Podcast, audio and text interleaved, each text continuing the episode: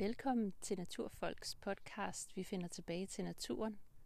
Mit navn er Maria Garde, og jeg er jeres vært i den her podcast-serie, der handler om at komme mere ud og blive klogere på vores natur. I dag der har jeg taget jer med ud i bøgeskoven. Og det har jeg gjort, fordi jeg bor i en bøgeskov. Det gør jeg på fjerde år. Og øh, der er forårstegn i luften. Og det tror jeg, vi alle sammen har brug for i øjeblikket, hvor en led virus hærger vores klode.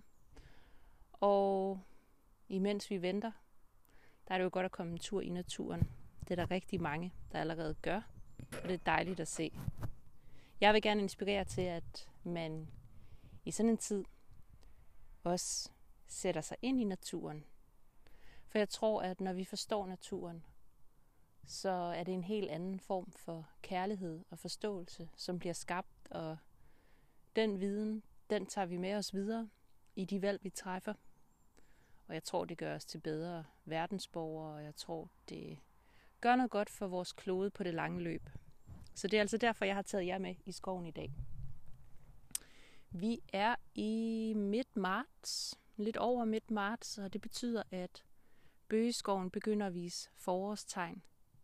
Stadig i det spæde, men der er forår.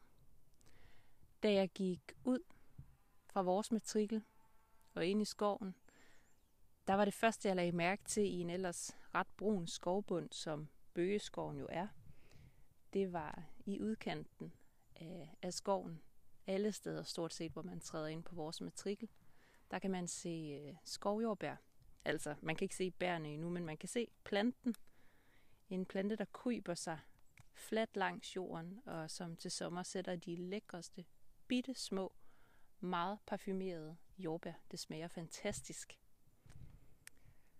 Hvis jeg så går lidt videre, så kan jeg konstatere, at der ligger en masse gamle blade og der ligger skaller fra, fra bog. Jeg har jo fortalt jer tidligere i nogle af mine podcasts, at i 2019, der havde vi et oldenår.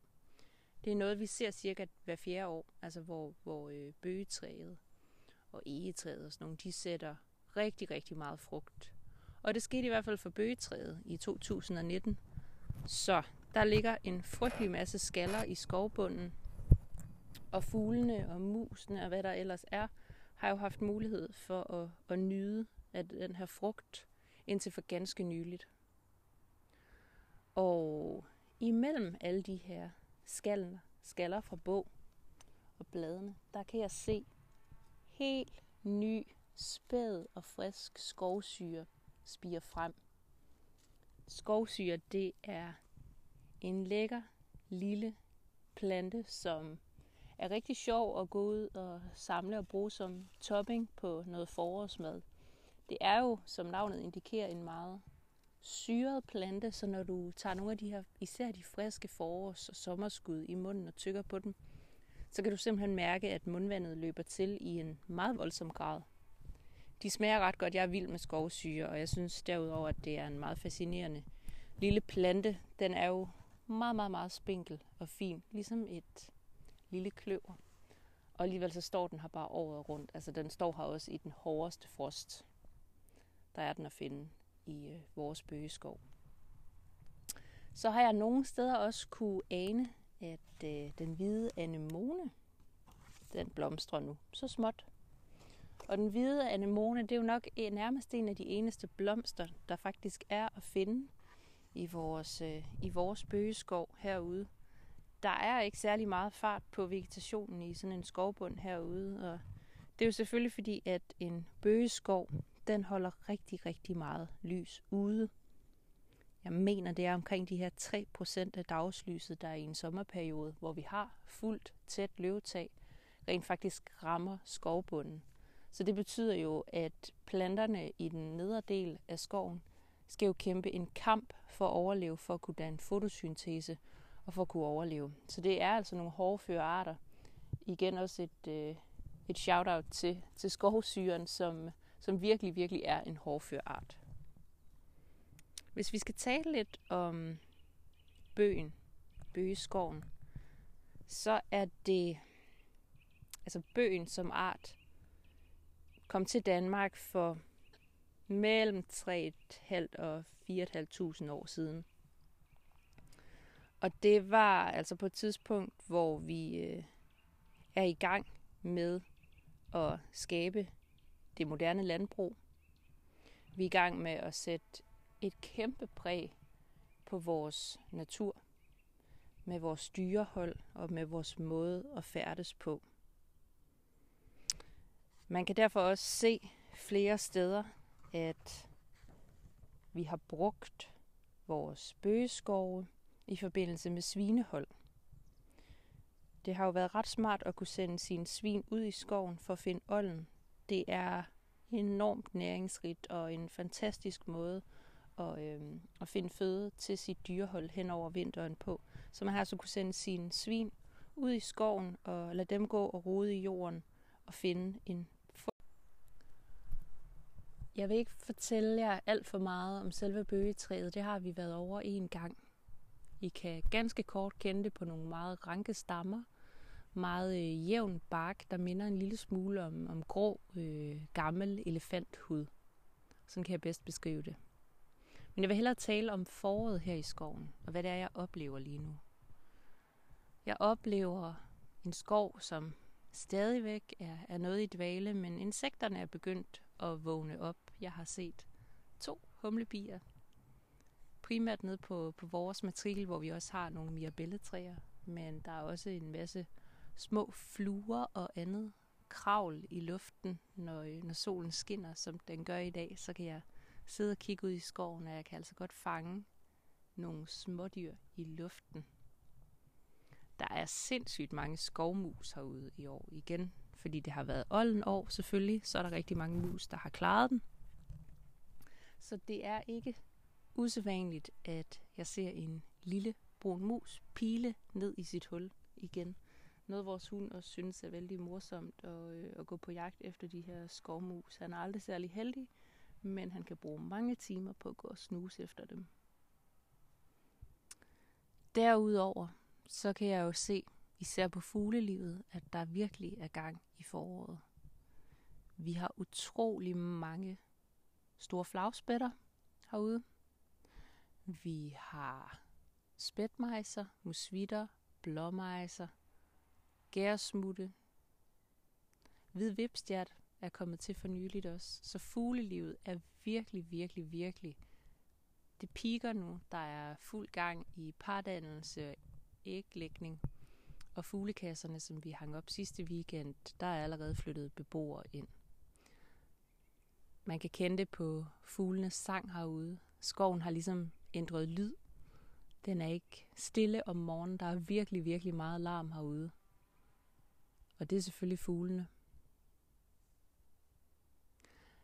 Derudover så begynder vi også efter en jagtsæson at se, at råvildtet kommer lidt tættere på os igen. Det er lidt som om, at de har et indre ur, der fortæller dem, hvornår der er jagtsæson, hvornår man skal holde sig på lang afstand af alt, hvad der ligner et sted, hvor mennesker holder til. De er begyndt at komme lidt tættere på igen, og det er selvfølgelig rigtig hyggeligt at kunne, øh, at kunne betragte dem og høre dem. De har jo sådan et øh, næsten et gø, så man kan være heldig især at høre øh, ved aftentid, når de kommer ud af skoven. Når alle mennesker er smuttet hjem, så trækker dyrene jo frem og ud. Det samme gør sig gældende med natuglen, som vi jamen, på daglig basis stadigvæk hører. Ikke så meget, som vi har gjort i vinteren. Det er som om, der er blevet lidt mere stille på, på den front, på ulefronten. Og i stedet for er det så nogle andre fugle, der har, der har taget over imens. Men det er stadig ret hyggeligt også at blive mindet om, at vi har uler herude igen. Dem har vi også rigtig mange af i år. Selvfølgelig fordi der er mange mus, så der er masser af føde til vores natuler herude. Der er jo ikke så mange svampe at se lige nu, i hvert fald ikke så mange. Jeg hæfter mig synderligt ved. Der står nogle småsvampe rundt omkring, især hvis vi er gået fra nogle meget våde dage til lidt varme dage, så, så er der jo stadigvæk masser af svampeliv i naturen.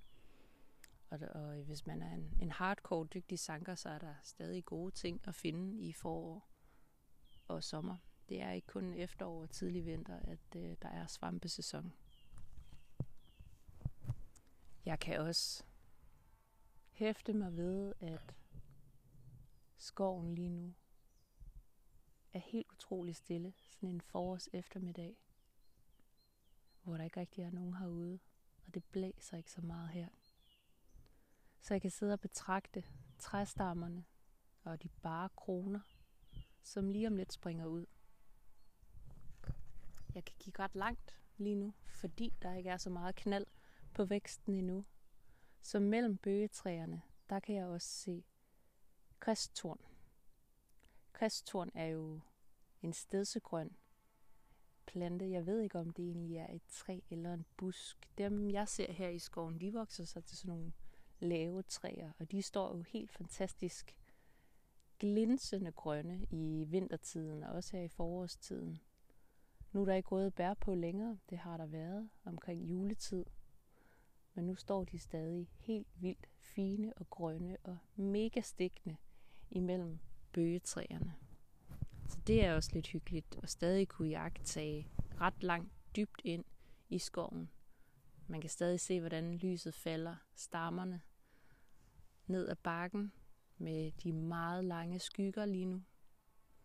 Og forårssolen, der sådan endelig er begyndt at varme bare en lille smule. Jeg har lige fundet sådan en lille stribe af sol heroppe i bøgeskoven, og jeg sidder på en gammel, død stamme med en masse huller fra borebiller, der har været godt i gang. Den er sikkert også godt svampebefængt, den her stamme. Helt vildt flot. Ud fra hvad det er for en slags planter, der vokser i skovbunden, for eksempel hvid anemone, ellers er der ikke så meget knald på herude over nogle forskellige typer af græsser, så tror jeg, jeg kan konstatere, at det vi har herude, det er morbund. Og morbund udvikles især i de områder, hvor jordbunden er, er ret næringsfattig og også meget sandet, og det kan jeg også se, når det har regnet meget, så, så kommer der sådan nogle sandspor i skoven. Så det er til synladende ikke et, øh, et særligt næringsrigt område. Og, øh, og netop øh, forårsfloren, som jo ellers der kan være fuld fart på rundt omkring i skoven, er stadigvæk ret øh, artsfattig her i, i området. I, hvis vi nu var i en, en lys bøgeskov, så, øh, og, og vi ellers får det her øh, bladlag væk fra skovbunden, så kan man altså være heldig at finde mange flere typer af blomster og planter i skovbunden. Men noget af det, jeg lægger mærke til, at jeg finder herude, det er som sagt skovsyre. Så har jeg også fundet noget, der hedder håret frytle. Det er et meget mærkeligt navn. Det er sådan en, en funky græs med nogle lidt sjove øh, blomsterfrø. Man kan også være heldig at se linjekonvalg det synes jeg altså ikke, jeg har set herude. Måske har jeg set bladene fra den, men jeg synes ikke, jeg har set den blomstre. Der er også øh, majblomst, som man kan være heldig at se herude, og den har jeg, har jeg fået lov at se nogle gange. Meget spinkel, lille, fin plante. Det er for tidligt endnu, den har jeg ikke fået lov at se i skovbunden endnu. Men, men det er altså nogle af de, øh, af de planter, som, øh, som er at finde herude på, på morbund. Så det er ikke fordi, der er så meget planteliv som sådan. Til gengæld så kan man godt finde en masse mosser herude, der vokser både op af, af stammerne, selvfølgelig sammen med noget lav, på sten og, øh, og i skovbunden. Der er jo et hav af mosser, og jeg synes, mosser er ret fantastiske og sindssygt spændende. Jeg har lige siddet og læst om mosser, og det har jeg gjort i et blad fra Naturhistorisk Museum i Aarhus. De laver øh, en række magasiner, der hedder Natur og Museum. De er sindssygt nørdede og ret tunge, men der var altså lavet et om musser, som jeg bare måtte eje. Og der er jo blevet vældig meget klogere på, hvordan musser blandt andet formerer sig med sporer. Jeg er også blevet klogere på, at vi har lidt forskellige typer af mosser. Så vidt jeg kan forstå, så har vi tre store grupper af mosser. Og det er levermosser, hornkapsler og så de her ægte mosser. Og så vidt jeg ved, så er der helt ufatteligt mange typer af de forskellige arter. På verdensplan er der sådan noget 13.000 forskellige slags bare de ægte musser. Og hvis man så kommer ned i den anden gruppe de her hornkapsler, så er man nede på omkring cirka 100 arter. Og nogle af mosserne er jo enormt sjældne og meget specifikke, og så har vi jo også en masse herude, som er, er ret almindelige. Og mosserne har det godt lige nu. Det har de, fordi der har været smadret, smadret vådt. Og mosser, de, over, altså de, de optager jo vand og næring på hele deres overflade. De har ikke noget rodnet. Så de er afhængige af fugten. De er afhængige af vand. Ellers så falder de sådan sammen og bliver helt kedelige og matte at se på. Men nogle af mosserne er også enormt øh, tørkeresistente, men lige nu der står de flot høje, og man har simpelthen lyst til at lægge sig i den der dyne af de mest fantastiske mosser rundt omkring. Og nogle af mosserne, de vokser meget gerne op af træ. Jeg har lagt mærke til nogle forskellige typer af sortmosser, som er glade for at sætte sig på nogle af vores sten herude i skoven. Og øh, flere af de her mosser danner lige nu også, øh, også hvad kan man sige, øh, holder med, øh, med deres øh, sporer inde i, altså de her sporer, der gør, at mossen formerer sig. Så man, man kan godt se rundt omkring lige nu, at, at mosserne, de blomstrer jo så ikke, men det vil jeg så sige, de gjorde, altså de får den her stængel med, med sådan en sporeholder i toppen. Øhm, og det kan man se lige nu på nogle af de her fantastiske øh, mosser rundt omkring, blandt andet almindelig kortkapsel, er jeg ret sikker på.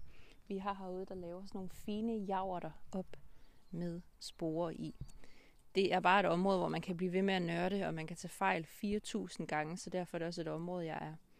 Jeg er lidt øh, tøvende med at udtale mig alt for meget om, men det er fantastisk at gå på opdagelse i mossernes verden og blive klogere og om ikke andet fascineret over, hvor smukke de er og hvor sindssygt hårdføre mosser er. Det er helt, helt fantastisk. Der er også en del af de her mosser og lav selvfølgelig også, som indikerer her i skoven, at vi har en okay luft her. Mange af de her typer er enormt følsomme over for forurening. Så for eksempel i miljøer, hvor der er meget forurening fra biler og lignende, hvor luften ikke har det særlig godt, der vil man så ikke se særlig mange arter. Man vil ikke se dem langt op ad stammerne på samme måde, som jeg gør her rundt omkring. Så jeg kan jo konstatere, at vi ikke har særlig meget luftforurening herude.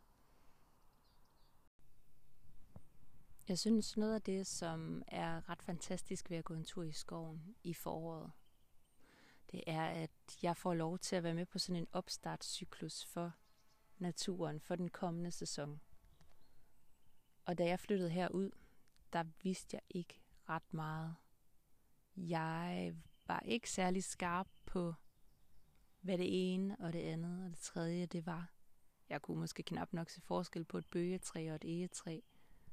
Men jeg har væbnet mig med rigtig, rigtig mange bøger. Jeg har været så glad for min serie af naturen i Danmark, og øh, især den, der hedder Skovene. Kæmpe opslagsværk. Forskellige øh, bøger om svampe og diverse planter. Natur og museum, hvis man virkelig skal nørde. Jeg har altid en lille pose med og en lille lommekniv, hvor jeg kan tage noget med hjem gå hjem og slå op. Det var blandt andet sådan, jeg fandt ud af, at jeg havde fundet håret frydle, den her lille græsplante. Og så har jeg så gemt den og presset den, og nu ligger den så i min bog på den side, der handler om lige præcis den plante. Jeg er nemlig ikke særlig god til bare at læse en hel masse, og det så lærer sig. Jeg har brug for at komme ud og samle det op, tage det med hjem, blive klogere på, hvad det er. Og nogle gange finder jeg ud af, hvad det er, og nogle gange tager jeg fejl. Og sådan er det. Men det er en skøn måde at komme ud og opleve naturen på. Det er det også, fordi det tvinger dig ligesom til at sænke tempo en lille smule. Fordi når du skal ud og opdage, hvad er der i skovbunden, hvad er der for nogle dyr herude? Hvad er der for nogle dufte? Hvad er der for nogle lyde? Så er du tvunget til at sænke tempo. I hvert fald, hvis du skal have noget ud af turen. Der nytter det ikke noget bare at smadre igennem skoven på en hundeluftetur. Der er man nødt til at tage i skoven stille og roligt, fordi ting tager tid. Oplevelsen tager tid. Og hvis man skal have en chance for at blive klogere på sine omgivelser, så er man simpelthen bare nødt til at sætte tid af.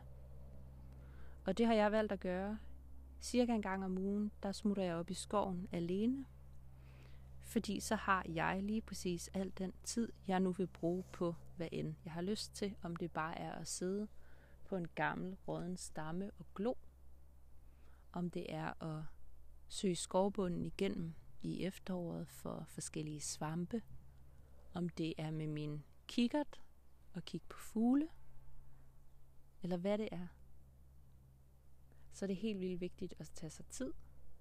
Og selvfølgelig væbne sig med lidt remedier. Ikke for mange for Guds skyld, fordi så er det, det bliver sådan et uoverskueligt projekt. Men finde et par bøger i rygsækken med dem. En god lille kniv. Jeg har sådan en lille Opinel foldekniv. Så har jeg en sidepude med, fordi der er ret tit vådt i skovbunden.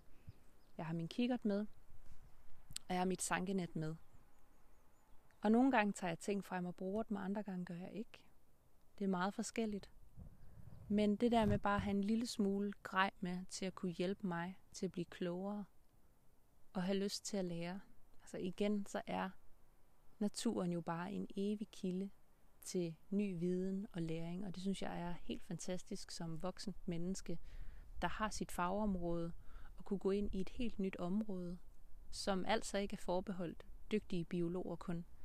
Naturen er for os alle, og det kan godt være, at man ikke ved noget. Det gjorde jeg jo i og for sig heller ikke for de her tre år siden, og der er stadigvæk rigtig meget, jeg ikke ved noget om, eller tager fejl af.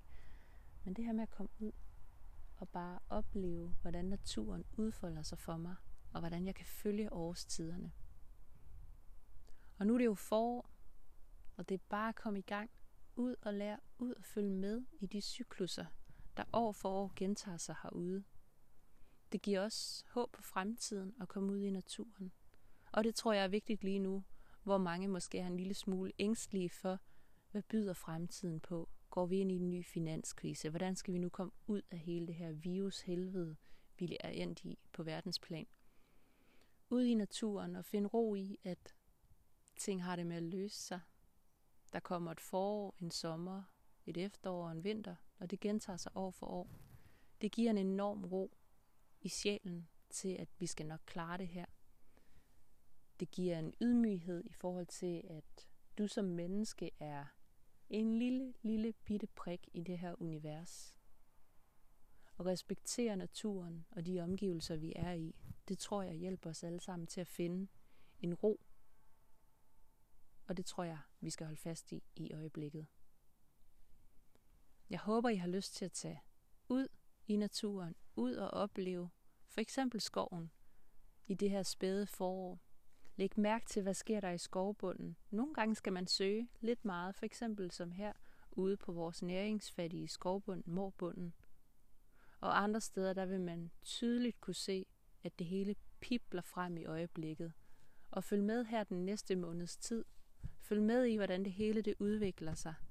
Man kan jo også lave en naturdagbog, hvor man kunne notere sig dag for dag eller uge for uge. Hvad er det for nogle fremskridt, jeg ser i naturen? Hvad er det, der sker foran øjnene på mig?